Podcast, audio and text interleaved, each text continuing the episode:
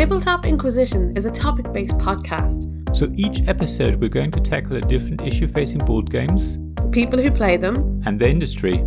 In this episode, we want to look at filler games and heavy games and share with you our favorites for each type.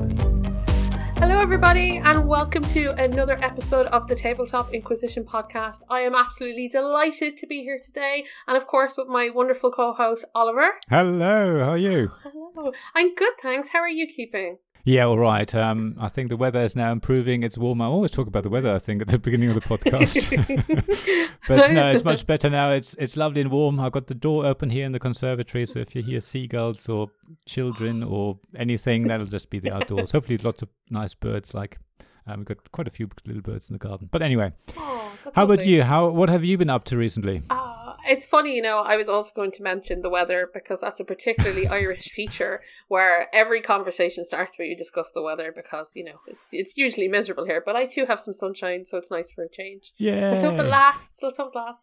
Oh, no, things are good. Things are good. Um, I've had lots of new games to play lately, which is both Ooh. awesome and terrible. I, I'm starting to feel the guilt, actually. I don't know if you've had this where you've had a number of games turn up and you're like, wow, okay, that's loads of games. I don't need any more. And then there's another one or maybe a second one. And then you start feeling terrible about yourself because there really yeah. shouldn't be this many games. Um, and on the one hand, it's brilliant. On the other hand, it's terrible. So I'm in that kind of agony where, yes, I love games, but gosh, there's an awful lot of them. So yeah, so that, that's that's that's how I am at the moment. What about yourself? What have you been playing or what have you been up to? Well, you know, I was going to say, uh, same here with the review copies and things. Uh, for a long time, I've been not complaining, but thinking, well, I can't keep doing reviews because I have to buy the game. I, I can't afford to do that. And mm-hmm. now, obviously, it's starting to flip around a bit. I'm getting review copies sent, which is really Woo-hoo! amazing. I'm, I'm really pleased with that. You know, really and well deserved. Um, well but deserved. like yourself, you don't get a stack of games sitting there and think, right, okay, that game can wait until a bit later because the Kickstarter isn't going live. This game I probably need to do first because they you want me to get get that out of the way. This game everyone's talking about, so I probably should do this first. And then obviously you need to keep thinking about, okay, will you actually be able to play this? Because at the moment, but as I say, we find it a bit harder. I mean, we're playing with my wife, it's great, and we're still doing that, and probably doing that more. Even our daughter has joined us again for a couple of games. Yay. which is absolutely amazing. But then there's other games that I know they won't enjoy as much, and they're not quite for them. So I need to find them on Tabletopia or somewhere online so I can play them with the games group. But yeah, it's it's as you say, it's amazing, and you know, I, f- I feel it's great that people mm-hmm. trust me with review copies.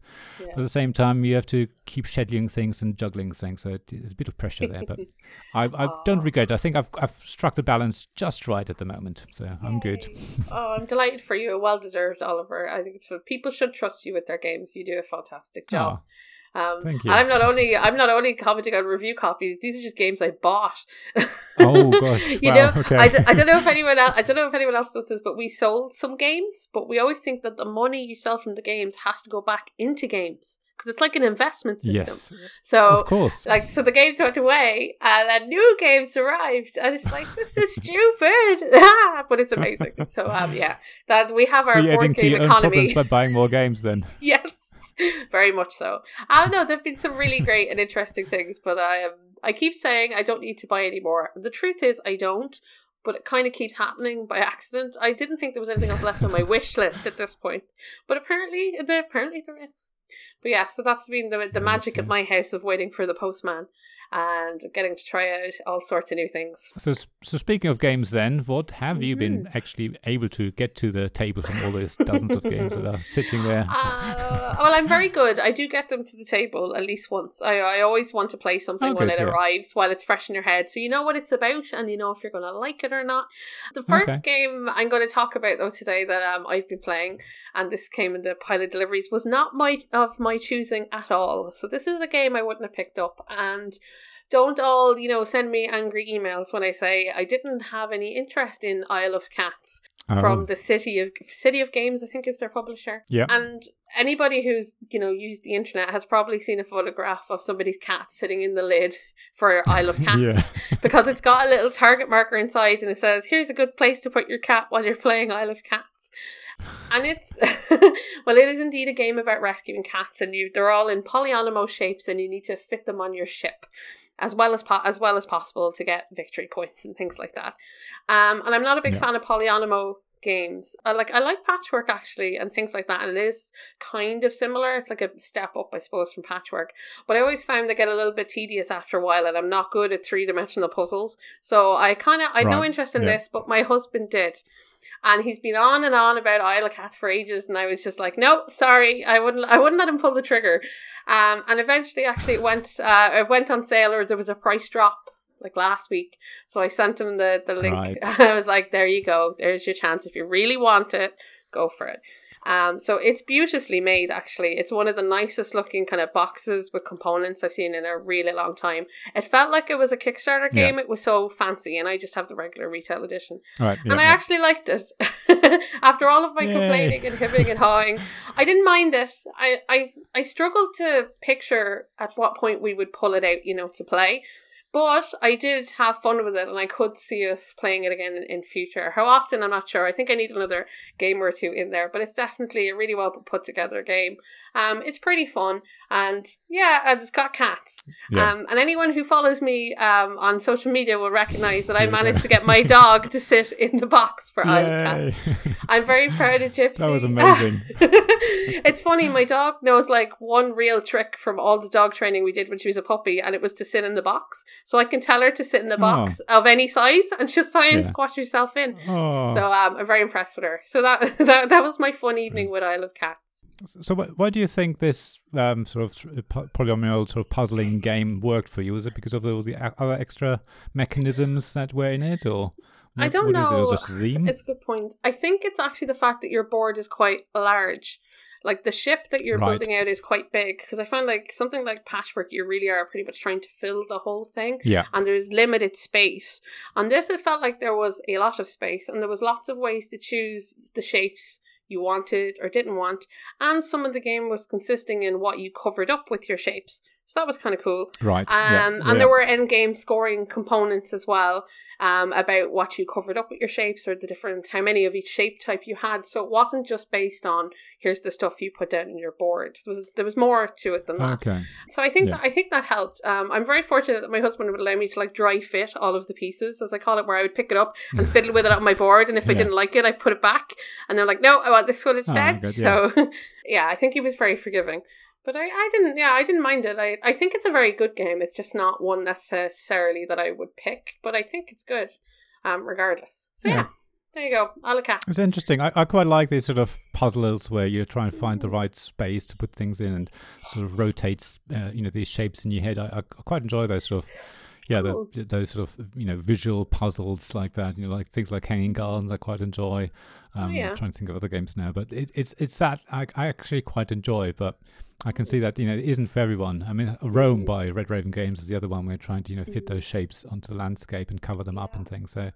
Yeah, I quite like that. But I, I know what you mean. It's, it's trying to find that last space, you know, trying to fit that in and get that right and, and knowing which one it is and how to go for it. So, yeah, I get Mm, that. It, that's cool. Yeah, so games I've been playing. I mean, we'll get to another game from you, I think, in a minute. But um, Mm. I'd like to talk about Euphoria because literally I've just come off a live stream of Euphoria by Stonemaier Games, which, um, gosh, uh, it's it's taken me probably about forty five minutes to explain on the stream to teach, and I'm not a very good teacher, so if you are going to watch the stream, um, you probably well, you can be the judge whether you think I'm doing a good job or not. But it's there's so much happening on this game. It's a sort of dice worker placement game. Normally, with dice worker placements, the, the pip value or whatever the, the dice face shows might have an influence on, on what you can and can't do. That's not the case here. There, there is something that happens when you have you know too many pips showing, um, which has to do with the theme. But really, it doesn't really matter where you place the dice as long as there's an action space. And there's the usual sort of bumping people off and, and shared spaces and you know lockdown space that only one person can go in. That sort of stuff that you probably know from other um, dice or worker placement games. But there's with Euphoria, there's so much interlocking. So you basically need to get one resource to then convert into something else, which you then convert into something else again, which then gives you the bonus that you need to do the fourth thing. And it's it's that that you know trying to work out what's happening and how best to do that. That's yeah really quite complicated and complex. But actually, I quite enjoyed it. And I quite like those sort of more thinky games, if you like, where you do have to think ahead. But it will take me a good few more plays before you sort of realize how it works and maybe even start formulating a strategy. At the moment, it's more of a matter of okay, I need an energy. Where to get an energy? Okay, I go here, and that's it. That's as far as you I was thinking in this game, really. But I can see where you know things like thinking about what workers you've got left when you bring them back, what spaces to block, or where whether to bump someone or not bump some. That, all those things I think will be part of the strategy in the game. So yeah, I really enjoyed it, and um, yeah, that's one game I got as a review copy actually. So thanks to Stonemaier Games for offering a discount for that. So mm-hmm. hopefully I'll be able to play it a few more times and get a review out very soon. So Yay. that was my first game, Euphoria. You've played it before, haven't you? I have. I reviewed Euphoria some time ago now. Um, it's a really cool theme though, isn't it?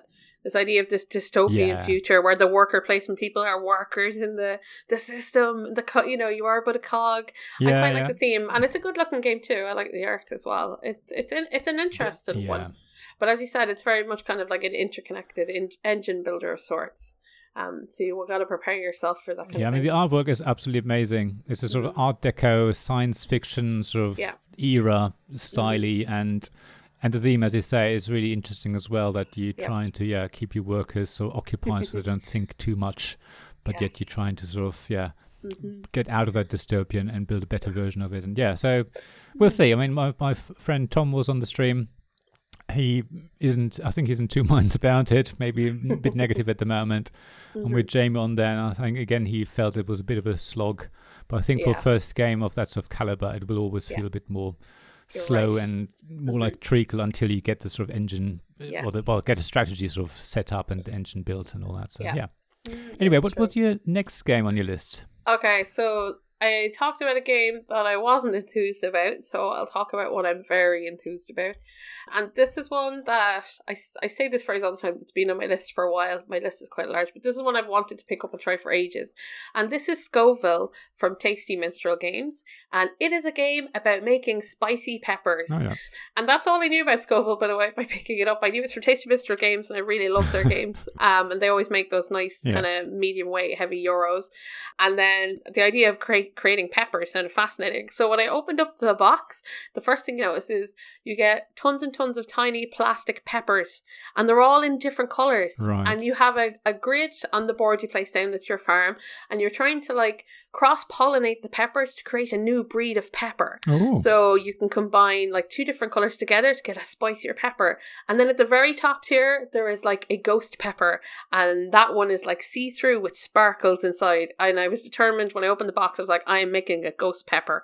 And that's basically how the game works. There's like a little chart to show you which peppers create which other type of peppers when you cross them and you walk through your right, farm yeah. to pollinate them. So some of it is kind of an area control puzzle, and then some of it is, you know, kind of set collections. So you want to collect a certain amount of different types of peppers to hand them in for victory points. Right. The game has a, a set ending, and it was really, really fun to play. Um, I, I like you do need your chart to remind you what peppers make what type, and then you need to plan your turn accordingly so that you walk in the right places to create the right type of peppers. Right, yeah, yeah. But it was super, super fun. It actually it was much better than I thought it was going to be, which is which is always a good surprise. Um, it's beautifully made. It's well put together, and I, would heard mixed reviews about playing it at two players only. Um, a lot of people said right. that it wasn't any good at two because there was there wasn't really any player interaction which is kind of true because it's quite a big board and you could just avoid each other. You didn't have to run into each other's okay, farms yeah. at all. And then some people said, but that's what made it great at two, that you could kind of do your own thing. Yeah. And I was like, okay, well, we'll have to wait and see. I think this would be quite vicious with more players. It's a game you could be mean. But the two of us just kind of built our own things and did our own stuff and had a lot of fun. So that is Scoville from Tasty Minstrel Game, the game about making the spiciest peppers It was so good. Nice. Yeah, Tasty Minstrel are, are very good company. They, they do mm. lots of great games. So I'm not surprised that, you know, you, you go by the, the company name, the publisher, and go, oh, that's probably mm. going to be good fun. And to be honest, yeah. I, I quite like games that are actually you know, not so cutthroat at two players, yes. even if they then get a bit more cutthroat at higher players. I think yes. that would be a, probably a game worth looking at for my wife and I. I mean, we might mm. enjoy that sort of thing, but yeah, I said before, maybe I need to wait until I get some other games out of the way first. Keep an eye out for it. Keep an eye out for it. So, what else were you playing, Oliver? I'm curious to hear. Yeah, the other game I'd like to talk about is Chai by Steeped Games, and mm-hmm. that's a game I've been looking forward to for quite a while. Ooh. I first came across it when they were still playtesting it. And my wife and I, well, I printed out the print and play and sort of put it all together. And then my wife and I played it, and we really enjoyed it. And there's one bit in it. I mean, obviously, chai, as the name indicates, it's about basically making tea for different customers. And, and like in all these sort of games, different customers want different ingredients, different types of teas, and all that. And you have to collect them and get them ready. You know, the usual sort of stuff that you might expect from a game like this. But what's mm-hmm. really clever in this game is the actual marketplace where you get you, I don't know what they're called, but they're just called ingredients. Um, but there's actually three rows of um, square tiles, sort of in, in slots and sliders. And whenever you go to market, you buy any ingredients that are either horizontally or vertically next to each other. So if you have a whole row of, I don't know, strawberries or fruit, I think they're called, then you can buy that whole row. You might have to pay a bit more because it's a longer row, but you're potentially getting more for it. If there's a whole column worth of them. And then the clever thing is you can actually buy, um, basically keep buying stuff until you run out of money. So if you buy in the right order, you might basically buy, say, one lemon, then everything slides to the left to fill that space where the lemon was. And now you might suddenly connect three different other ingredients that were previously separate. And then you can buy them all in one block. So if you buy it in the right order, you can, again, this is sort of the spatial puzzle, I think, element that I like about it.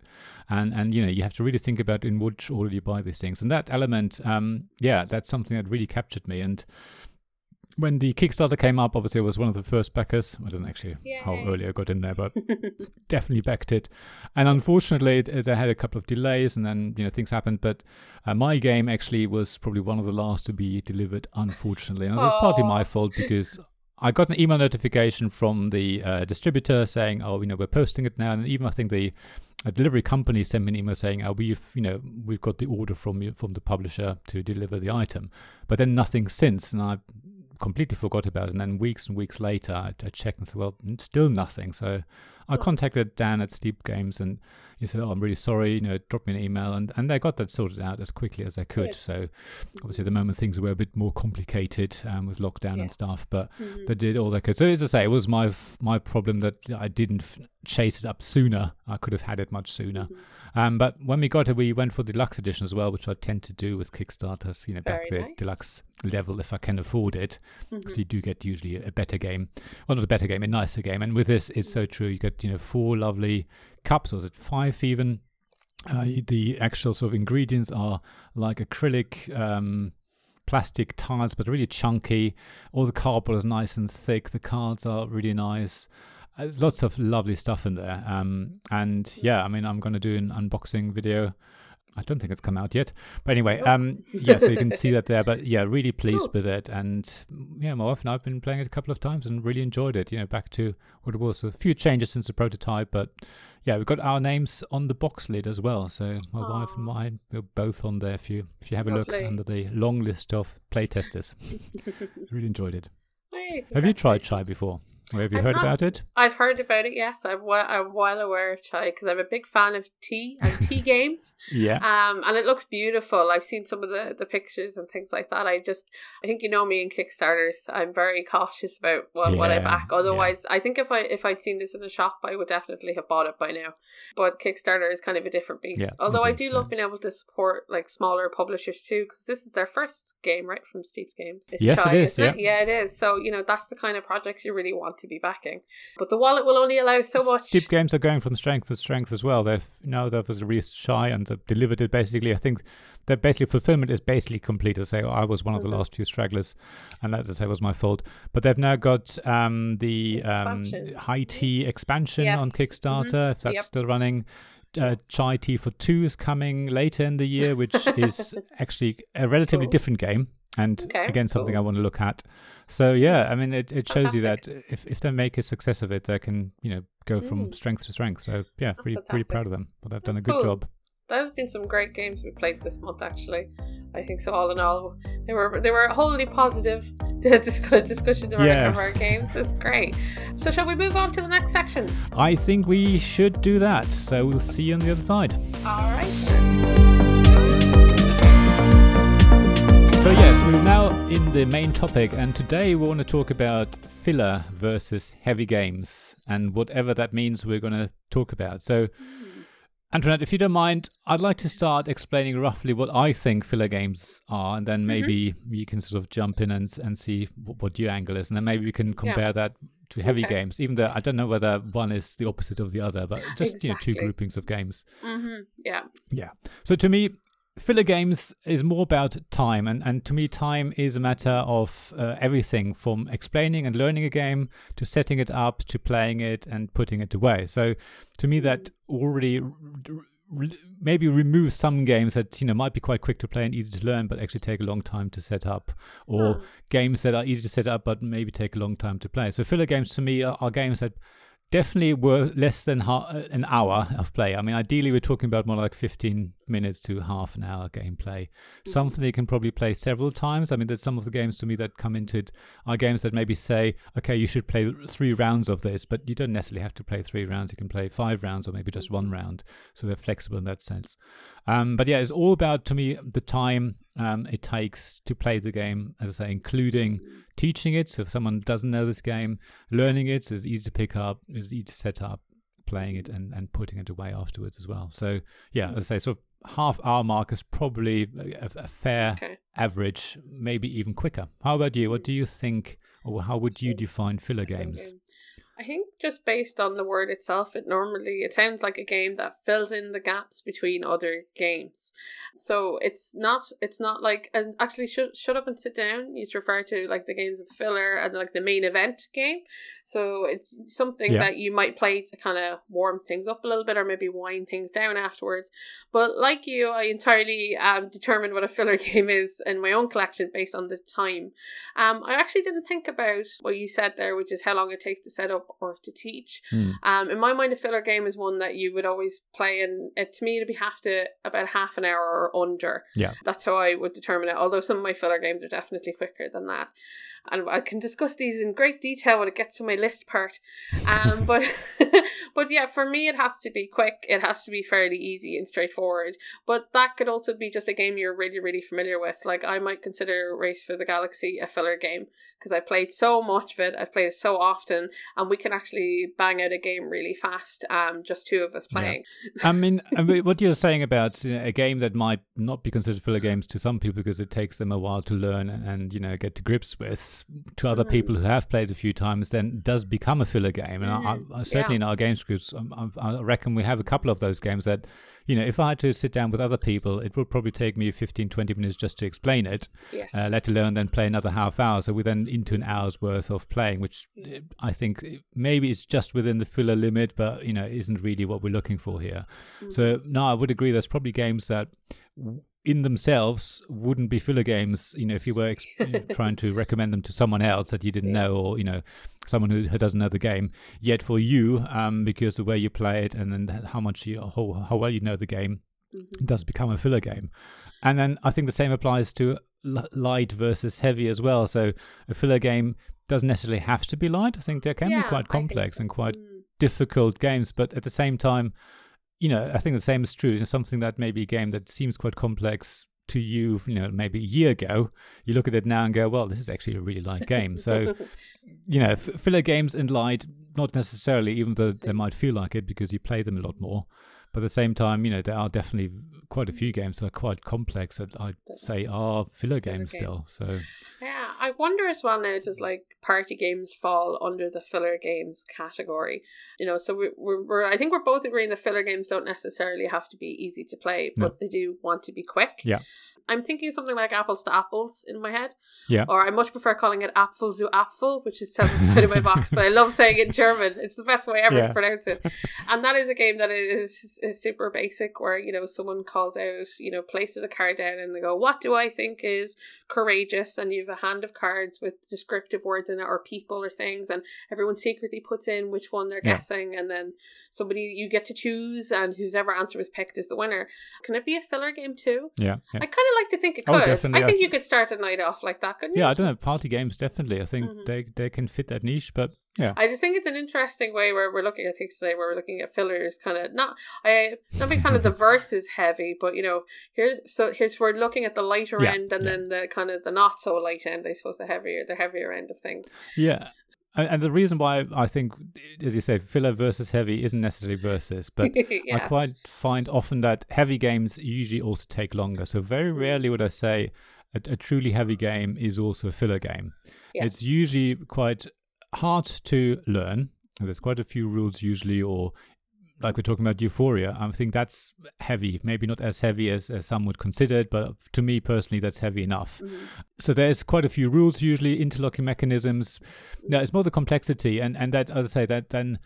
Uh, basically defines the length of the game as i say if you consider the setup the teaching Mm-hmm. and all that sort of stuff so um, heavier games don't necessarily take uh, a long time to set up, but a lot of them have like various moving parts. The chance are there's various components you have to set up as well, Mhm. so they might Yeah. take a bit longer from that perspective. So there is a link, but of course, no. Just because one is a filler game doesn't mean it's not complex. A filler game can be more complex, as we said, and vice versa. A heavy game can actually be over very quickly. Um, so it's just you know it's it's what I think Edward from Heavy Cardboard calls a thinky filler. You know, it's it's it's actually they're quite heavy games, quite complex games, but they can still be over within half an hour. So there is definitely again overlap here. But yeah.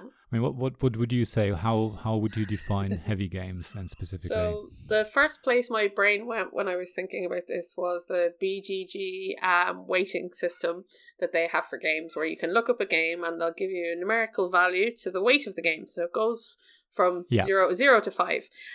I was curious to see what they consider to be heavy games. So I had a look through my own Right. collection to see what was up at the top there, and it surprised me a lot because um, the first thing it taught me is I think I'm kind of spoiled in what I think of, of complexity, and that might be because I play my games pretty much entirely at two player.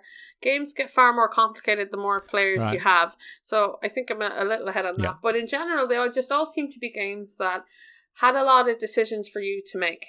That there were plenty of options available, and that on the one hand will make the game longer because you know you're thinking more about your decisions because there are more of them, and of course that's you know exacerbated by the number of players you have as well, so making the game long. Yeah. Um, I agree with your part about kind of setup and things like that. They're usually a bit more elaborate. Now, not always the case. Obviously, you can't say always about anything on this list, No, no. really, can we? No, no, we can't.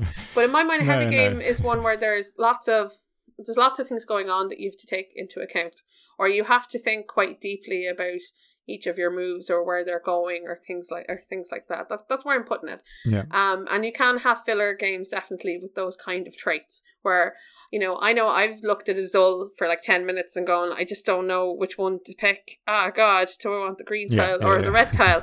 Um, I think you know we all have those moments, even with smaller games too. Um, like I think Kingdomino is famous for that as well, where you're just like, do I want to go Yeah. with all the water or do I want to go with all the corn? Um, and I just think I like I do actually think it's quite a personal thing though what you determine to be heavy.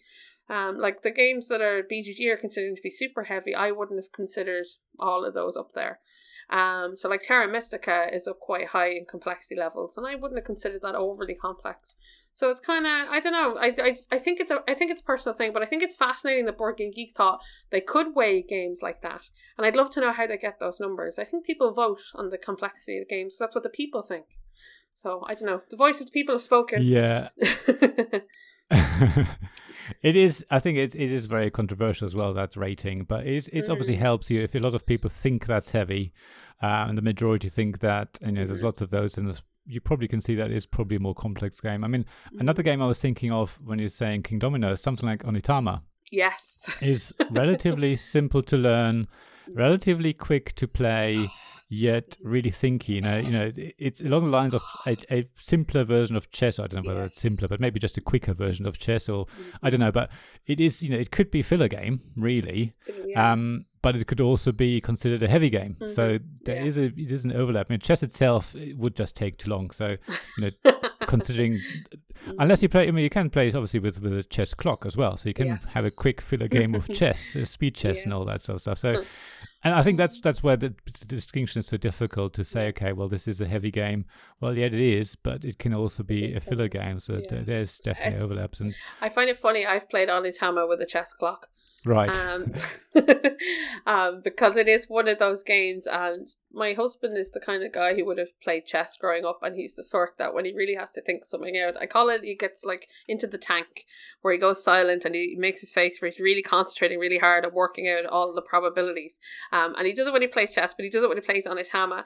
And then he was taking too long for his turn, so we put him on a, a 30 second timer. Um, and but I think Onitama is the best example I can think of of what a filler heavy game, and we're very careful about playing it because we do treat it as a heavy game, and it's probably the most adversarial game we have in the house as well. it's it's, right, it's definitely yeah, yeah. treated like one of the, the the bigger games for sure. So yeah, I think Onitama is a great example of a heavy filler game. Yes. So, so, shall we move on to our top five? Even though I don't think it has to be ranked as such, but you yes. know, our, the five games that mm. we think are filler games and, and why we think that, and maybe then five games that we think are heavy games and, and why we think that. Excellent. I'm Do you want to make a start maybe with? Sure. I was re- I was really looking forward to hearing your fa- your favorite fillers. Um, I was very excited. So I I, can. I will hold down. I'll I'll keep it together till it gets to, to till it gets to your turn. So I'll jump right in anyway with my five five filler games in no particular order. Yeah. And the first game I thought of when we talked about filler games is a small card game. I I think you can't not think of one of those. Yeah. Um, and this is probably one of my favorites, and I've talked about it before. I'll probably talk about it again. and this is Epic the card game. Yeah. and this is from White Wizard Games. I swear someday I'll make a piece of content about it. I'm trying really hard. Um, but for now I'm just going to keep um singing its praises whenever I get the chance. So Epic the card card game is a, a card game where you were dueling against your opponent. You play all sorts of ridiculously amazing, cool creatures and spells all of the time um, until one of you run runs out of hit points. It's got some really lovely art. It's very quick to play. You don't need to know anything about building decks or collecting cards because you just need a pile of cards and you can grab them and you can play. Um, it's very quick. It's like five to ten minutes. Yeah. It is quite thinky, but less so than other card games just because all of the cards are really ridiculously good so you don't have to think as much because everything's brilliant. You don't have to go, oh, I'll save this for later. I think, I know that. I think, yeah, it's, it's the funniest feeling when you draw you draw a card off the top of the deck and you go, oh, it's brilliant, and then you draw another and you go, oh my god, that's so good. and that is basically the nature of the game where you just go, look what I got. Well, look what I got against each other. Um, and I I love it, and you can play lots of games of it very quickly, and it's got all sorts of great advantages that I consider a filler game should have. Um, and that is why I'm yeah. first naming Epic the card game. I think you can't you can't not have a deck builder in there definitely you know and, so. or a card game most card games are quite quick yes. and and filler games mm-hmm. so no i completely agree with you and, and i'm actually on the same lines my, my probably first uh, mm-hmm. example uh, let's say very similar lines white wizard games yeah. is star realms Yay. so it's not as epic as epic is no but it's it's even easier which yes. i can deal with and it's lots of pew pew pew and you know yeah. drawing cards and destroying mm-hmm. bases and you know, classic deck builder. You know, you have ten cards, you draw five cards, mm-hmm. you play them, you buy stuff, you attack people, yeah. and you discard them, and then you draw some more. And yeah, it's so good. I think th- those two are the classics. So Epic and Star Realms sort of you know, hand in hand, basically the same thing. Brilliant, isn't it? Good job, White Wizard Games. yeah. They're good. Yeah, they really do put out some great little, great little card games. Yeah. Yeah. yeah. Cool. Okay, so okay. So, what me. is your second filler game? Oh, my second filler game has also been one I don't shut up about it a lot, but um, I'm just going to come straight out with Seikatsu in at number two. It's not even a number. Yeah. I don't want to give it a number. I love, I love, love, no, love, no. love this bird game. I think this is the one that really put me down the path of, of there's a lot of merit to filler games. Um, and I did. It's not that I didn't think it before, but I didn't believe it for me. You know that kind of way where you're like, this is good for everyone else and how they play games. Yeah. Um. This is the first time I found a filler that really fit me, and this is a game of of beautiful birds, and you're trying to connect them, connect colors in your in your garden. Yeah, it's it's like a it's like a fancy checkers, a more intelligent checkers. Um. And I find the more I play it, the better yeah. it gets which is also really surprising. It it does feel like you know like chess or something like that, where you're you're coming up with moves, you're coming up with things, but it's so easy to play, so easy to set up. It looks great on the table, and I think it's the game I'll I hopefully will never stop playing. I it's my my most played game of the year, easily. so yes, yeah. that is Seikatsu from IDW Games. Um, it's one I recommend everybody check out. So good, so good. So right, Oliver, what came down in your list next? Something yeah. along the similar lines, and yet yet another card game, and probably um, maybe a bit more thinky is Silver by Yes. Bezier Games. Mhm. So silver obviously comes in three varieties: um, silver um, amulet, silver bullet, and silver something with C coin. That's it, silver coin. But they're all basically sort of the same thing. You have five cards face down in front of you and a deck of cards um, that you can draw from, and then you do certain actions. But basically, ultimately, it's a sort of well, you're trying to work out what cards you've got. You're trying to work out what other cards, what people, what other- what cards other people have. Mm-hmm. Then you can play cards either for their effect to influence your own cards or someone else's and then basically you you sort of doing like a set collection thing. You're trying to basically reduce your uh, cards in front of you in your village as they're called in the game. And then by the end of it someone eventually then calls uh, you know for a score and then whoever basically has got the lowest score wins. So the cards are numbered from 0 to 12 i think or something like that. I can't quite remember. So it's a bit more thinky maybe but there's also a lot of luck it's more a memory game i think and yeah, it's a lot of fun and lots of lovely illustrations. So if you into sort of memory games, um, then Silver by Bezier Games will be for you. What other game have you got in your filler games list? Then? Okay, right. Um, so next on my agenda is one I mentioned earlier, um, and this is Kingdomino. Yeah. And and this is from Blue Orange Games. And Kingdomino is probably relatively well known by now, but it is a tile laying game in which you build your kingdom and you draft different portions of it to try and connect up different parts of your kingdom to score you points. Um, I've actually had Kingdomino a long time and I, I really enjoyed it. And I tried Queendomino Yeah. and I didn't like it half as much. And Okay. I think that's because Kingdomino is the real filler game. I think Queendomino is much more of a kind of a midweight game. Right. And I think there's something really fun about how fast this plays, how easy it is to set up and just get going compared to compared to the Queen version. And um, so I've always I've always stuck with the King. I have a lot of plays of this one under my belt as well because I just think there's something really satisfying about watching everything click together for points. And actually, Yeah. one of my favorite parts of the whole game is the part where you total your points. And I love like literally taking my finger out and pointing at all my tiles and multiplying them then Yeah. and doing the other bit like a small child. But there's something really tactile about that, and I think that's what makes the game partially so satisfying. Um, so I'm a big fan of Kingdomino. yeah. So what? So what's next on on your pile of awesomeness? well, something that's sort of similar to Kingdomino, but a bit different, and I would probably consider that still a filler game, even though that might be sort of getting to the half hour line, and that's Hanging Gardens. Mhm. That's yeah. Again, it's a spatial puzzle. Um, a bit bit more involved be- than uh, Kingdomino, where you sort of just connect tiles depending on what you know it's at each end of the tile. Um, in Hanging Gardens, you got uh, a two by three grid on basically sort of poker sized cards. Um, and then this grid is then potentially filled in with, I think it's four, three, four different colors representing different types of gardens. And you can basically overlap these cards with the existing garden tile, a different card, to make bigger and bigger areas of the same color, ideally. And then if you have enough of them, you can then score them. And then the scoring is just a matter of how big your garden is. You actually then take a scoring tile. So it, there's a bit more thinking involved in this. And the game can take, you know, up to half an hour rather than just the 10, 15 minutes that some filler games might take. So it is a bit more thinky again. But I do think it sort of links in with the Kingdomino idea of, you know, having having sort of tiles that connect up and, and matching colors and things like that. Uh, and again, it's it's quite easy to take with you, um, so you can play it anywhere. And it, it I would say again, as I say, because of the, the way it plays, it takes a little bit longer to explain potentially. So again, that increases the game length a bit. But that, to me, that's sort of at the upper end of a filler game, Hanging Gardens. And again, it's not really too thinky because ultimately you have four choices of the cards you can play, usually or, or three in a three-player game uh, and you have to then choose which one fits best. So it isn't you know there's not usually too much analysis paralysis going on either. So yeah, Hanging Gardens by uh, Hans im Glück, I think it is. So on Sounds like to fun. I think the fourth game now that uh, we've got two more games to to list in the filler games category. Two more games to list this, right? So I had a real problem deciding between both of these tiles, um, because in my mind they're they're the same spot on the shelf. You could pick one or the other, and so I I was debating between Azul and Reef. Right. And they're both from Plan B Games.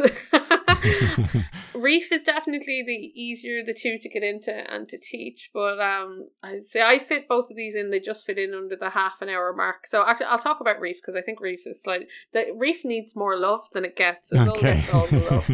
So um, so Reef Reef is a, a game with these amazing chunky pieces that look like a coral reef, and your job is to align them on your little player mat. I think it's four by four grid, and you're wanting to match to particular designs that come up on your cards to score points.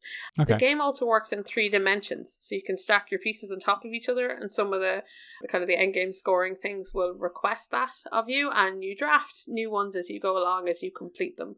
Um, it's very simple. Um, it's very straightforward. I can teach it. I can even I can teach this actually. But the nicest thing about it is its components. Um, it's like the pieces are huge. Like you think Azul is nice, Reef is just these chunky pieces. Like you're a child, right. it's these yeah. neon pieces, yeah. and it's it's a lot of fun to hold them, but to stack them visually. And I I like the fact the game is three dimensional. And normally that bothers me a lot in games. I'm terrible with dimensions, but um, Reef isn't too bad because you can physically see everything as it towers kind of above each other. Yeah. And it's yeah, I, I think Reef is great. I think not enough people talk about Reef. I just think it came out at an awkward time where there were some other really great, vaguely similar yeah. titles, which is why yeah. Azul and it are together on the shelf. Um, but more Reef deserves more love. I think it's a fantastic title and one of my favorite filler games. So what about you, Oliver? We're getting down to no, we're getting down to number four. Yeah, there's a couple of examples of, of games that um, I think might be worth mentioning. I'm going to do the next one um, as Jaipur, which is again Yay, probably at yes. the upper end of mm-hmm. filler games. So half an hour should be playable because you play three rounds and you should be able to finish it, you know, each round within 10 minutes. But again, it depends on the game and, you know, you might go slightly over half an hour. Um, setup is a bit more involved because you've got quite a few tokens to put out and line them up and again put them away. So it's not just a matter of taking a deck of cards and, you know, shuffling and that's it, or you know, shoving everything back in the box afterwards, and explaining possibly also a bit longer. But ultimately, this is basically a set collection game. So you have a hand of cards um, of uh, basically representing six different goods and you're trying to create sets of them ideally and and if you have enough of each then you can take them to market to convert into points. And points also um, you know going from higher to lower. So the sooner the quicker you can sell certain items the more points you will get to that for them. Um, so you sometimes might want not sell a larger or wait for a larger set. You might sell a, a smaller set just to get the more points. And then um, you know the next player might you know have to wait a bit longer to to get more points for that. But yeah, so the basic thing is you, you know, play cards, draw cards, have a maximum hand, and you, you're collecting sets of of different types. It's two player only. Yeah. And that's the other thing. So that maybe limits who this might be for. Whereas uh, yeah. all the other games you can play, obviously, with more players. Um, but it's it's a favorite of my wife and I. We, we played quite a bit, and again, small box. Again, I keep going on about small boxes. So it's relatively easy to teach and quite quick to play, especially if you play the very first game open with open hands, so everyone can see what's happening, mm-hmm. and then by the second game, everyone will have realized how it works. So yeah, Jaipur is is my well not number four, but the fourth I've mentioned in this list. Jaipur is a fantastic little game. It's really surprising because you look at all the pieces inside the box and go, God, that can't be all that exciting. But yeah. it's really fun once you get it going and get playing, isn't it? I, I like Jaipur a lot too. It's great. Um, yeah. It's really good, really good fun. So the last game on my list, and I also would like to highlight that actually none of my games came in a particularly large box even though the, I, I, was trying to think about when you said it's small, small. Some of them are in small boxes, but a lot of them are in the, the slightly smaller Ticket to Ride boxes, the smaller ones. But yeah. um, so the final game on my list, um, which deserves mention, and this is San Juan, and this is published by I want to say Rio Grande Games, but I think it's in the Alea titles. It's in the the numbered games pile. Right, yeah. And it's an oldie but a goodie. so I think I've talked about San Juan on here before. I'm pretty sure I have because it's just it's kind of addictive. Um, and it is a game um in which it's a tableau builder in which you're kind of building your city and there's a specific set of actions and you'll bid for them and each turn you'll get to choose which one you want to do and the best part is when you do an action um, everyone else gets to do the same action too just a lesser version of it. So you get lots of stuff going on the whole time best part about it is is that you're putting buildings out in your city, but they don't cost money. They cost cards. So each of your card is the equivalent of money. So much of the game is about balancing how many cards you want versus how many cards you want to keep. Okay. Plays really really quickly. The buildings and stuff are really really interesting and it's a really nice like light little card game. And if you like race for the galaxy which i also mentioned earlier this is the game that came before it. So it doesn't have all the symbols. It's got all the text instead. Yeah. and i didn't i wasn't sure how much i'd like this because i like the the space version a lot. And i didn't think this would stand a candle to it. But um apparently it does. Apparently building your city is just as exciting. Um so i like that one a lot. And you can have that played in like you know 10 15 minutes pretty much um, cool. is the best yeah. part. Yeah, so it's fantastic. So that's that is San Juan. All right, so let's hear number five. I'm waiting for your Mint Tin title. yes, you, are absolutely right. Um, I, I couldn't I couldn't go with filler games so and well. not mention not mention Subquark. Obviously here, David Miller and Kate yep. Beckett. Quick hello to everyone there. Mint Tin Mini Skullduggery, I think to me is probably a really good example for a filler game because it is yeah. literally one of those games that is doesn't take long to explain. It, it, might seem a bit confusing at the beginning. The idea is basically you rolling dice, a pair of dice, and then depending on what numbers you roll and whether you roll, oh, no, actually three dice. If you then roll, you know, singles, doubles, or triples, you get certain amount of points. Uh, these are actually skulls, and then you want to make sure you reach an exact number of skulls. If you go over, you go bust. Uh, if you don't quite reach it, you have to carry on playing. And you literally just roll dice. And if you have the number that, that's required on there, then you carry on rolling. If you don't have that number, then the next player goes. And there's a couple more things to it. But it is literally nothing much to think about. Rolling dice, having fun. You can play it in literally 10 minutes. You can play several rounds. I mean, my daughter and I have played it like uh, in a restaurant several times before as we're waiting for food we played it outdoors, and it's literally a filler game because it can fill not just a space between two other games, but uh, it can fill the time while you're waiting for food. Can fill the time when you're traveling. You can fill the time while you're sitting at the beach, um, you know, waiting for other people or whatever. It's it's just to me the perfect example of of a filler game. So yeah, Mint Tin Mini Skullduggery by Subquark, and there's obviously other Mint Tin yeah. and Mint Tin mini games by Subquark yes, that fit are. that same criteria. So yeah, that was the last in my list, which means we're moving on to the Woo! heavy games now, which is going to be interesting because I don't know how many heavy games I've got compared to you. Um, we'll see. We'll see oh. how, how we how we're doing here. Shall I make yes, a start we'll with heavy games fair. this time? Absolutely. I'm curious to see what your heaviest game is. or what we're determining this, is heavy. Yeah, exactly. I think we both struggled with this, but go on. I think I think there's there's one candidate in my list of heavy games that does fit that bill perfectly mm-hmm. uh, in, in a number of ways, not just because of time, but also I think complexity. But maybe that's because I don't mm. don't know that game that well, and that's Twilight Struggle. Okay. Yes. Which is a two-player only game. Takes a good few hours to play. I think even veteran players will take a while to play it and there's lots of things to think about, uh, lots of decisions to be made. I don't really know how best to describe Twilight Struggle, but basically, uh, you, you are the either playing, you know, one of the superpowers in the Cold War, you know, either USA or the, well, I think was it still Russia, USSR at the time? USSR. Mm-hmm. Yeah, USSR. I think Russia was you know, before the war, wasn't it? So anyway, so yeah, during the Cold War, you're taking one side or the other, and then you have a hand of cards that represent um, operation points that basically allow you to do certain actions depending on how many points you get for that. Um, they also represent an event that you can play that basically make things happen on on on the map, and then really a lot of it is about increasing your influence in de- different countries around the world. Some of them are more important because they're basically um, sort of battlegrounds, I think they're called in the game, but they're sort of more politically significant. Not necessarily that there are actually wars happening there, but a lot of them do have that.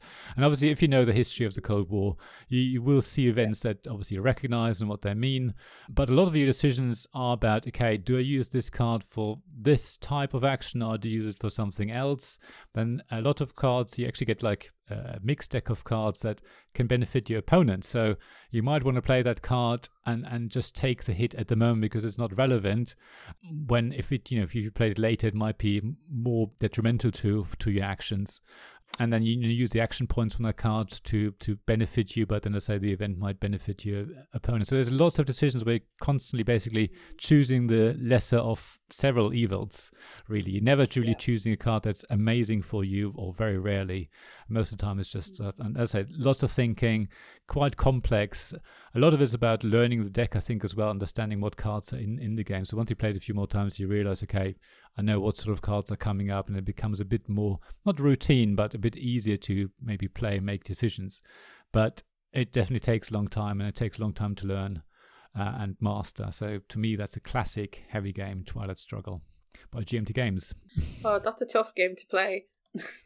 Yes, tell me about it. Uh, I've, I streamed it once. I've played Twilight. I've, I've I've played it once, and it didn't go well for me. Um, I played as the USSR and tried to take over Europe, didn't right, happen yeah. very well. No. but I, I I liked I very much liked how the cards work in that game. I think they're very ingenious. Mm. I like as someone I suppose I'm not a big history buff. My other half would be, so he was far more familiar with a lot of the cards than I was. I have a very okay, broad yeah. history of the Cold War.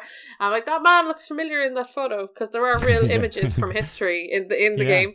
But I I quite liked it. I just I couldn't. Uh, I wasn't sure when we were going to pull it out. Does that make sense? It's a very specific type yeah. of game. And I think if you love it, you'll really, really love it. Yes. But I thought yeah. it was really good, actually. I quite liked it. But I just, I wish I was more of a history buff to appreciate it more. You could learn a lot yeah, from that game, yeah. actually. Okay, so this is where it got interesting.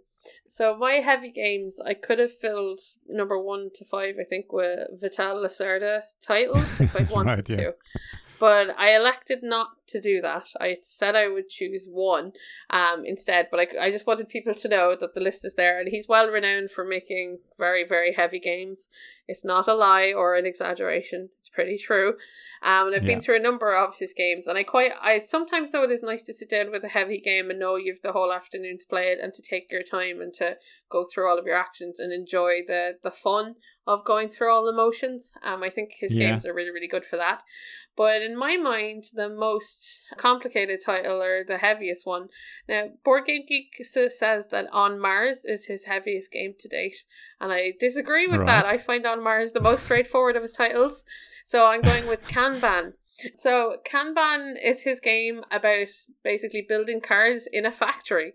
And what you're doing is kind of putting the pieces of everything together. So you're getting the parts for your car, the colors for your car, all that kind of stuff. Um, and then producing the cars um for victory points. Yeah. The way there's something about the way it all fits together that doesn't go into my head quite the way I think it should because it it's kind of like you were talking about euphoria earlier how everything is quite connected and once you mm. get on a roll with it you're good but it is also one of the probably the more satisfying of his titles because you get to see these cars roll off the the finish line that you have built and um, are worth points things like that it's also a very tight game it only lasts for a certain number of rounds and i think probably is what adds to its weight.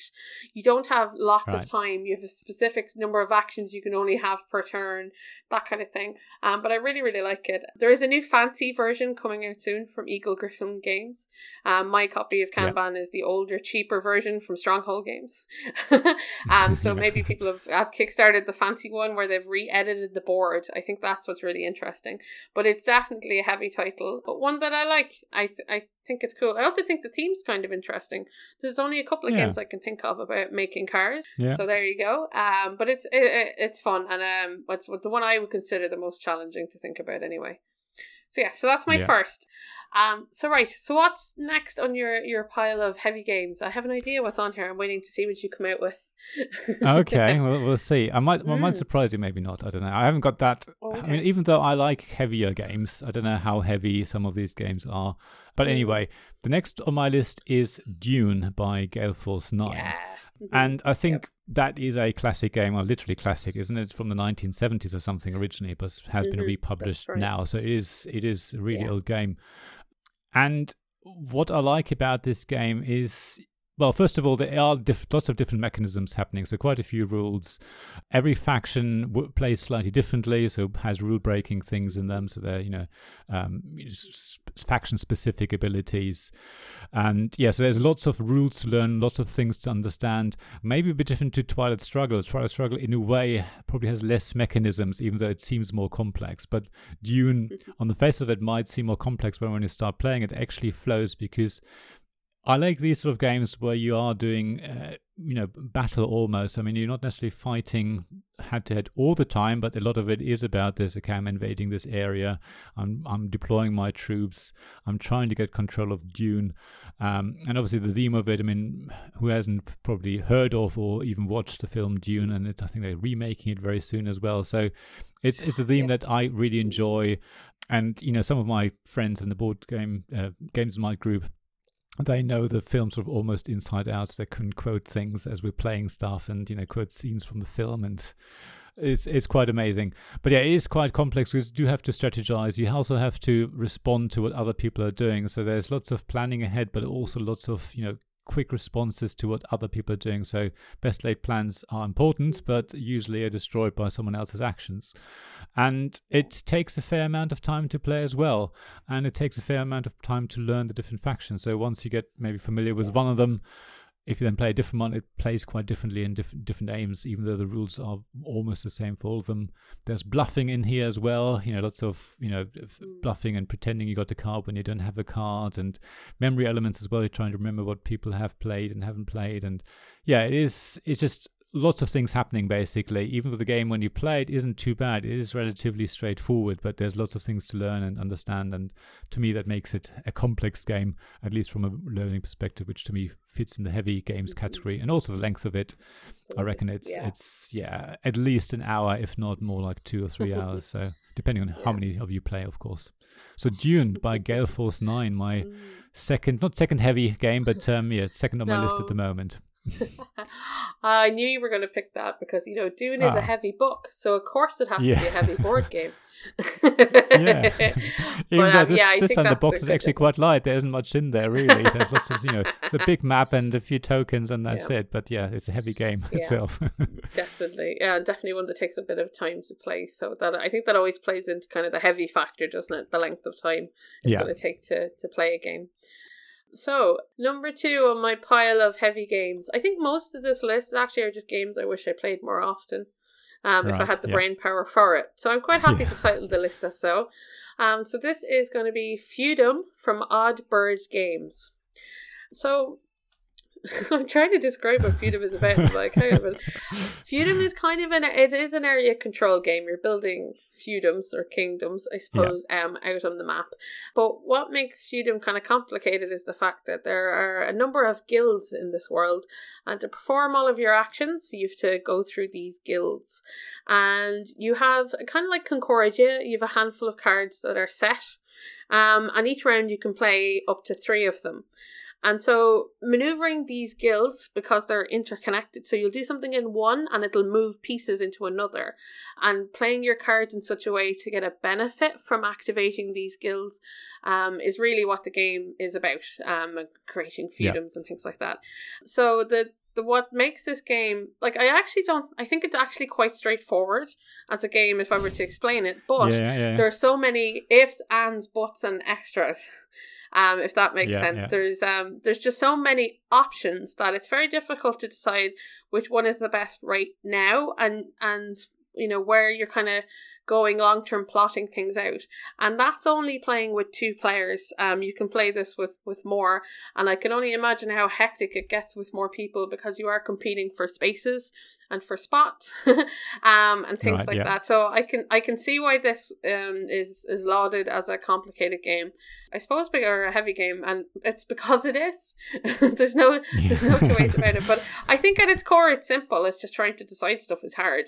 Yeah. And just because each of your cards can do so many things, depending on what guild you go to. So there's six of those. So each card has six different actions you can do with it, essentially. Right. So yeah. you have a you have yeah. a hand of eighteen actions if you just play three cards. You know. So that's where it goes. Yeah. But I do love Feudum. It's well um, known for its artwork. It's a stunningly gorgeous game. It's really really well put together. it's definitely a bit okay what do we do next? But i've still i still enjoyed it quite a bit. It's not do you ever get like where a game is terrible to you but you can't stop playing it and you can't stop going back? Yes. you're not quite sure. Yes. you're not quite sure. So i can't i can't bear to get rid of it but i also i don't know if i can bear to play it. So that's feudum. Uh, definitely belongs on my list of heavy games it's heavy, and the box is heavy. The whole thing's heavy. It is, yeah.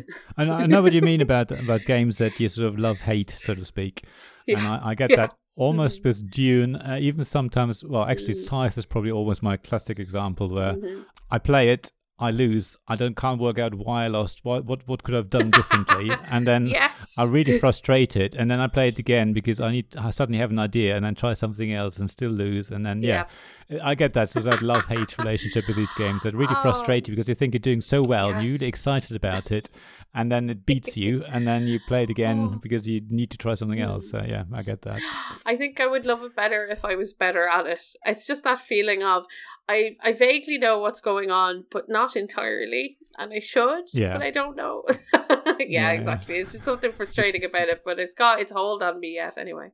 so yeah, so that's feudum. So what about you, Oliver? What what got its claws into you and didn't let go? Right. So another, well, I would say it's a heavy game. I don't know. You might disagree. It's uh, Magnate, the first city by Naylor Games, mm-hmm. which, yep. uh, well, has been on Kickstarter. It hasn't been didn't been delivered yet, but I had the opportunity to play the sort of pre-production copy. I've been able to play test it before, so it's a game that I I really enjoy and and sort of really gripped me. And I think it is a heavy game as well.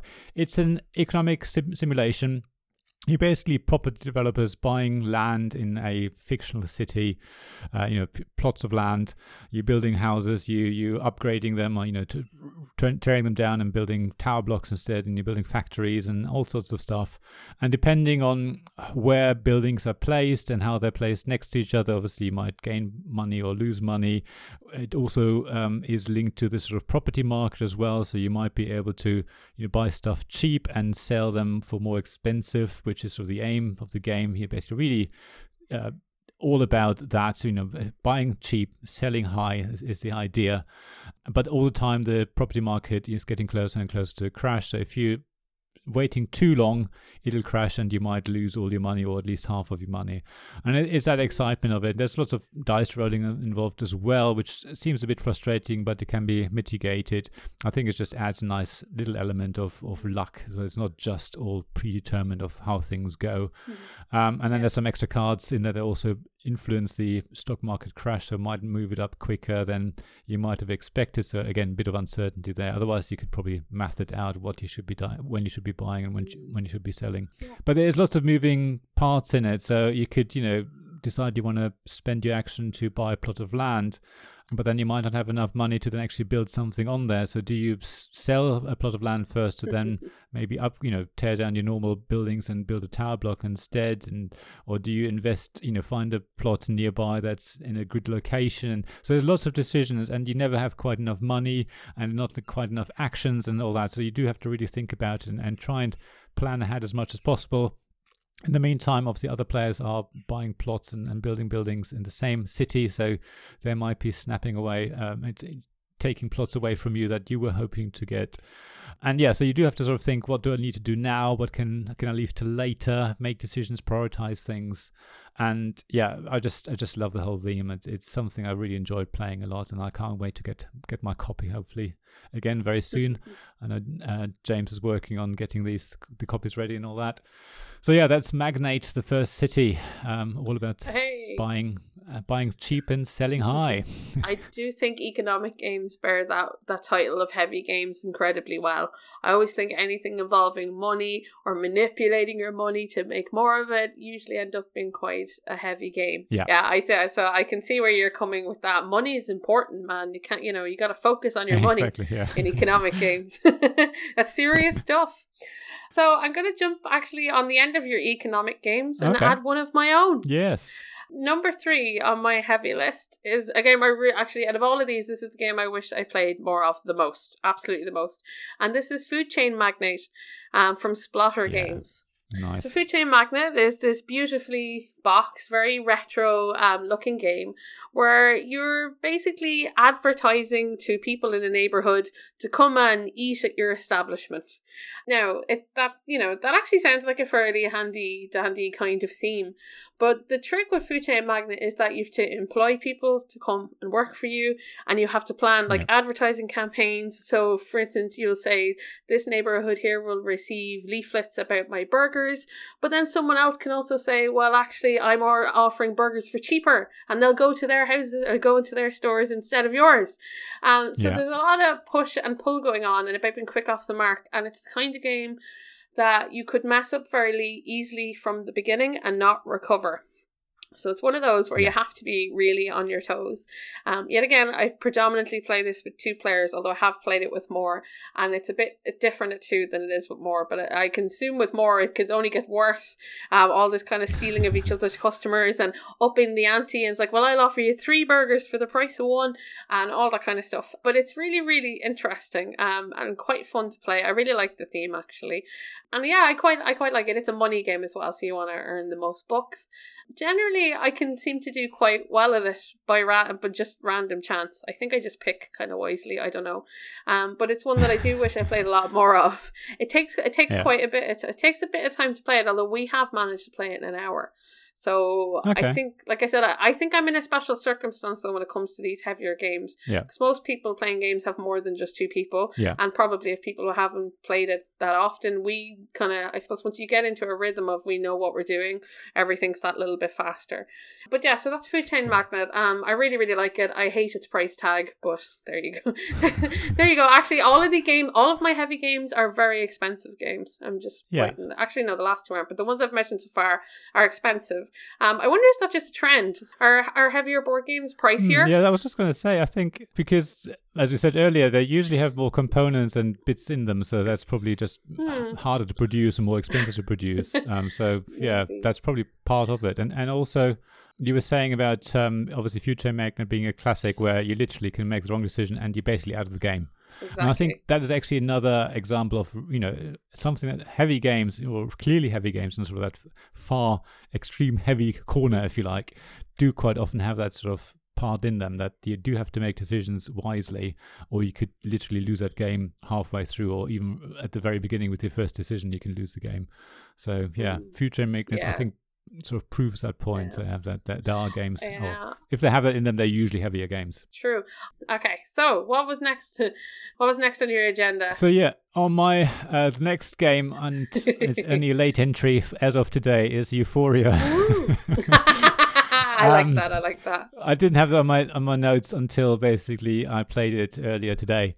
Um, and yes. again, I think it, it, it meets all those criteria: game length, um, explaining it to people, and, and I was I think was saying that before we started recording. And I was saying to other people as well. It, usually with games, when you explain them, you can quite often sort of start playing it and just explain some of the rules, and then as you go through mm-hmm. it, you explain more rules. And I think Paul Grogan always says that you should do that. You just explain yeah. enough that you can start playing, and maybe you can't make meaningful decisions straight from the bat, but you can actually make some decisions that that seem to make sense.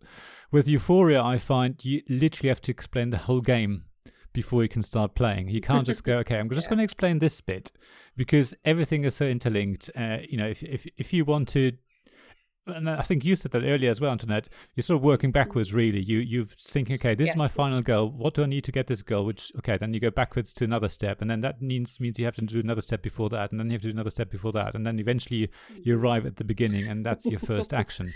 But to make that decision, I say you need to understand all those steps. So you can't just go, I'm just going to do this, because chances are, okay, I mean, it might not be a bad decision, but at the same time, there may have been better decisions to make, and you can't make those unless you know the whole game. So to me, that's another indication that this is a heavier game. You have to really explain the whole thing yeah. from start to finish, mm-hmm. almost. There may be a couple of things you can leave out, but if you if you don't explain that, then very soon as you start playing, people say, uh, "Okay, what do I do now?" Well, you can go here. Yeah, but why would I want to go here? Well, because that gives you that. Okay, why do I want that? Because that gives you that. So, you, as I say, you have to explain the whole thing. And as I say, just yes. game length as well. Uh, it's um, I think mm-hmm. Euphoria isn't that clearly heavy, or at least heavier. And again, I think people would disagree. Some people might say that that's not a heavy game, um, but I certainly think it is one. So for me, Euphoria by Stonemaier Games is a heavy game. Yes, yes, it is. I won't. I won't question you with it. If you if you ignore the, the time component, I know I know we used to play it just over an hour. It would take us to play it because yeah. I um well from way back when. But there is a lot. There's a lot going on there, especially in your first play. I think to take in a lot. Yeah, for sure. It's the whole the whole interconnected thing really isn't it? It just makes games yes, that adds yeah. a level of complexity to games that I think most people don't think about to begin with. No, exactly. And yeah. my number four actually ties in with this interconnectedness problem. Okay. And it's been a while since I talked about any games from Emperor S4, but we finally hit on something which Yay. nicely. Um, and this is their heaviest of games. I can also recommend you purchase this. It's on sale in all sorts of places and secondhand places because Burano is a tough game. Um, yes, it's their only heavy Euro. It's their only really heavy Euro game, and it'll smack you around the face. It's heavy indeed. so Burano is a game um, which is set in Venice, Italy, and basically it's an engine builder of sorts. But the the weird thing about this is, well, I'll start by explaining basically how you get points is you go there's different um, places you can go. There's little islands, and they'll all do something different to give you victory points, right?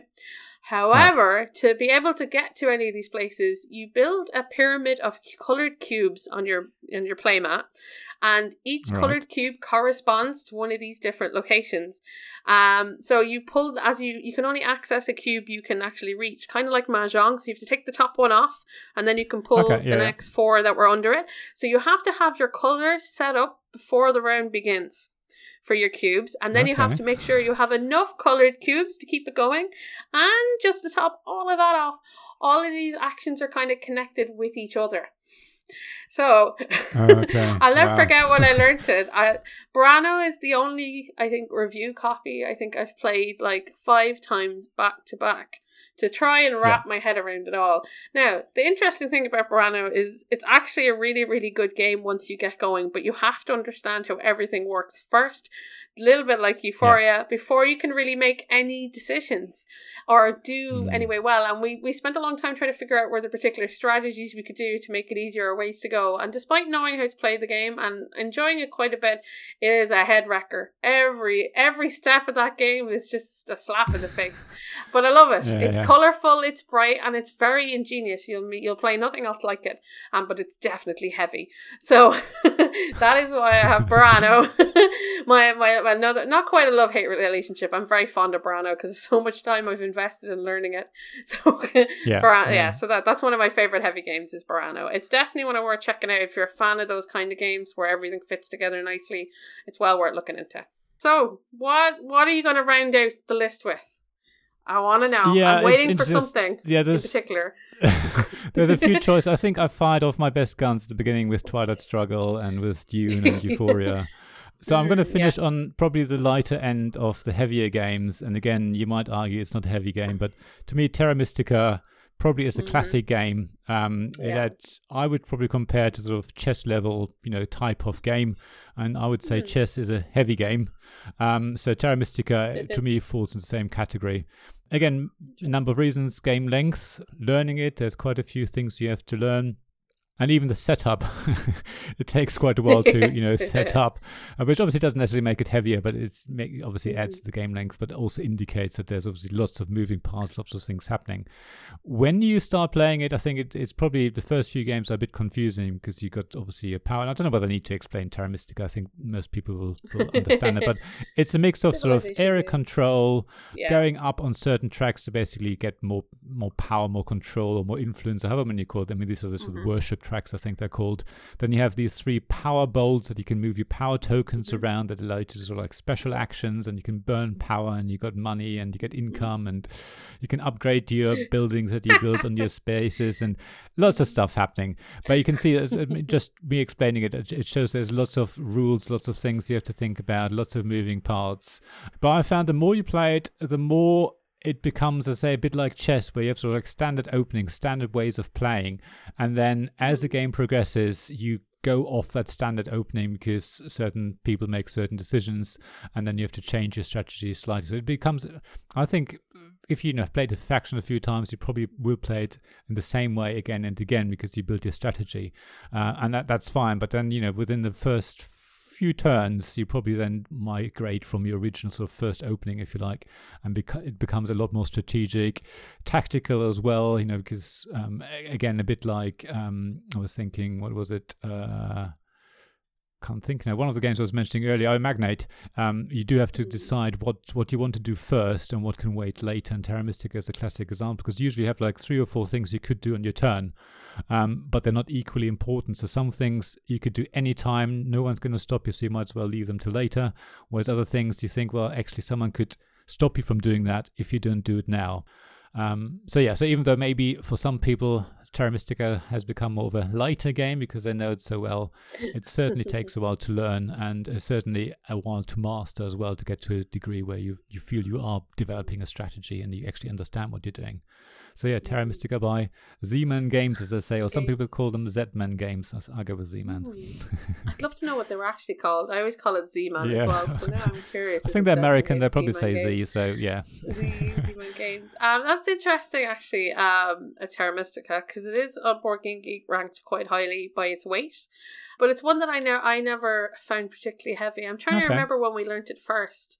I think the only thing we had problem with actually was the the magic bowls. Right. The bit where you move the things around. Yep. I know we made that we didn't work that out straight away, but there's something about that player board that when I took one look at it, I went, "Oh, this is what I do. Okay. I lift this off right. so I can get yeah, this, yeah. and this off to get this." There was something about I find that that's one of my favorite player boards of all time is Terra Mysticas. Yeah. Because yeah. I feel like it kind of explains the game and everything is kind of on there. But yeah, it's really funny because you listed out all the features of how of what you have to do when you're playing, and I went, God, that does sound actually really complicated when I think about it. But I don't, I don't know why it kind of. I think as well though, if you play particular types of games, um, when you play new versions, they'll have some of those old kind of mechanisms in there, and you'll find it easier yeah. to pick up. I think if you've not played anything like Terra Mystica before, it's going to feel like there's lots of things going on. But I don't know, there was something about the board, the way the board and the mat worked that kind of made made sense in my mind. I remember being really surprised by by learning it um, at the start, but I can see okay. why it definitely feels a lot. I just I find it's so funny when you listen it out loud. I was like, God, you're entirely right. Yeah. But um, I do think though I, I am spoiled in the number of board games I get to play and try out. And so you normally yeah. you'll go, you'll play a new game, you go, oh, this is like such and such, but this is the special thing about it. Yeah. yeah so yeah. the Terra Mystica went down like that, but um, yeah, it's, it's okay. a fantastic game. It's one of my favorites as well. So go go Terra Mystica. so what is the last heavy game on your list that you want to mention in this podcast? All right. so um, it was a real toss up about putting some sort of Stefan Feld title on here, but I rallied against it. so the last game on my heavy list um, say it with me, folks. So this is Robo Rally from Whiz Kids. Okay. so Robo Rally is, for maybe for those of you who don't know, is a is a race game where you are a tiny robot, but you have to program your moves, and you have to navigate your way through a board full of all sorts of pitfalls and escalators and moving parts and laser beams to get yourself successfully to three flags and be considered the winner. The fun part about Robo Rally is you get handed random moves and you have to try and get to where you want to go, somehow using them in, in ingenious ways. Okay. But also, other people can bump into you, interfere with you, go before you, all that kind of stuff.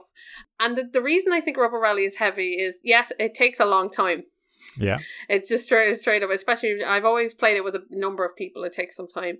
Um the second part is it's that puzzle of programming and trying to figure out how to get to a spot while there's a moving travelator and there's three laser beams and you might fall down a hole. Yeah, there's something yeah. about that level of compl- a level of decision making and working out exactly the order in which things are going to happen because it really is a sequencing game like that that um really make it quite heavy. Now I'm sure a bunch of people are going to laugh because you can also play it where you just put your cards in at random and hope for the best, and that's yeah. what you end up doing. There's also a, I also forgot to mention there is a timer Oh, okay.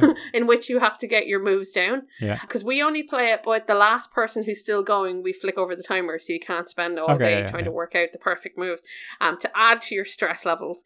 Um, and this is probably the the the first heavy game I was introduced to. Um, and one that I will always slightly panic when we play. Um, so I think uh, Robo Rally has lots of interesting and complicated decisions, which might result in your death.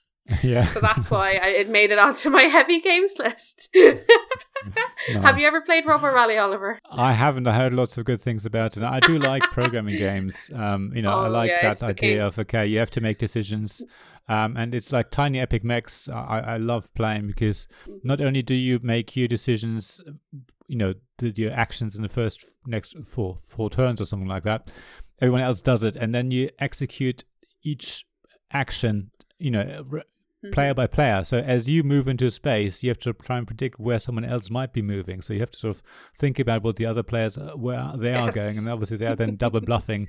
Uh, and you think, okay, I'm going to be Mhm. safe moving into this space, or I'm actually going to attack them moving into that space, but they've already moved out of that space, and Yes. it's those sort of things. That yeah, it does does do your brain. And even though the rules are relatively simple in obviously Tiny Epic Yes. Mechs, um, Yep. it's just that puzzle of okay, I could move there, but they know that I know that what they know, and you know all that sort of stuff. Yes. And then in Robo Rally, as you say, you have the actual environment playing against you as well, um, You- which you don't have in Tiny Epic Mechs. so cool. Yeah. Well, that's a nice game There to finish go. on, I reckon. I hope so. I hope so. It's a classic anyway. Uh, I do love Robo Rally. I love that game. it's good, good stuff. That was really fun. I love I love hearing um you know your favorites on things and comparing them with mine. Thank I you, think yeah. there are these are these lists are some of my favorite things to do. I love Yeah. how I love how different we are. It's fantastic stuff. So yeah, I'd love to actually That's if good, you you know you're listening at home, let's hear what your top filler game would have been and your top heavy game. Did we get anything wrong or did we get anything right? Was there anything you wouldn't have put in those spots? Yeah, definitely. Um, I'd love to. I'd love to hear some. I'd love to get some feedback from you folks. Yeah, let us know. I'm going to put a list of all the games that we mentioned, obviously, in the show notes to have a look. So see if you agree with our filler and heavy games. Do you think we've got the Mhm. definition right? I mean, what filler and heavy games do you play? I'd like, like to hear because we'd like to add to Mhm. our list of uh, things, of game, games to buy. Not that we haven't got enough already, but do let Never us know. enough. And there's obviously links there's links in the show description to our website where you can leave all your Mhm. comments. And otherwise, Yes, obviously, please. leave a review and stars for the podcast. Always appreciated. Find us on Twitter, like message us there. Hmm And yeah, Yes, please. basically, get in touch. Facebook group as well. There's stuff on there. So yeah, head Mhm. over, say hello, and um, yeah, we'd love to We'll say from you. hello back. Yeah, definitely. we'll say hello back. Yeah, Yay. fantastic. So cool. So that wraps up another episode of Tabletop Inquisition. Episode 19, I think. I keep counting. So we're, we're Oh. getting up to the 20. So maybe for the next We're episode, we need to do something special. We'll, we'll let you know. Yes. Yeah, we'll keep. uh, Yeah, exactly. Keep an eye on our, our our internet feeds, and you will find you'll find out what we're up to next. Exactly. So um, thank you all for listening, and hopefully you'll tune in again soon. And we'll have another fantastic episode for you. Yeah, thanks very much and see you then. Goodbye. See you then. Bye bye.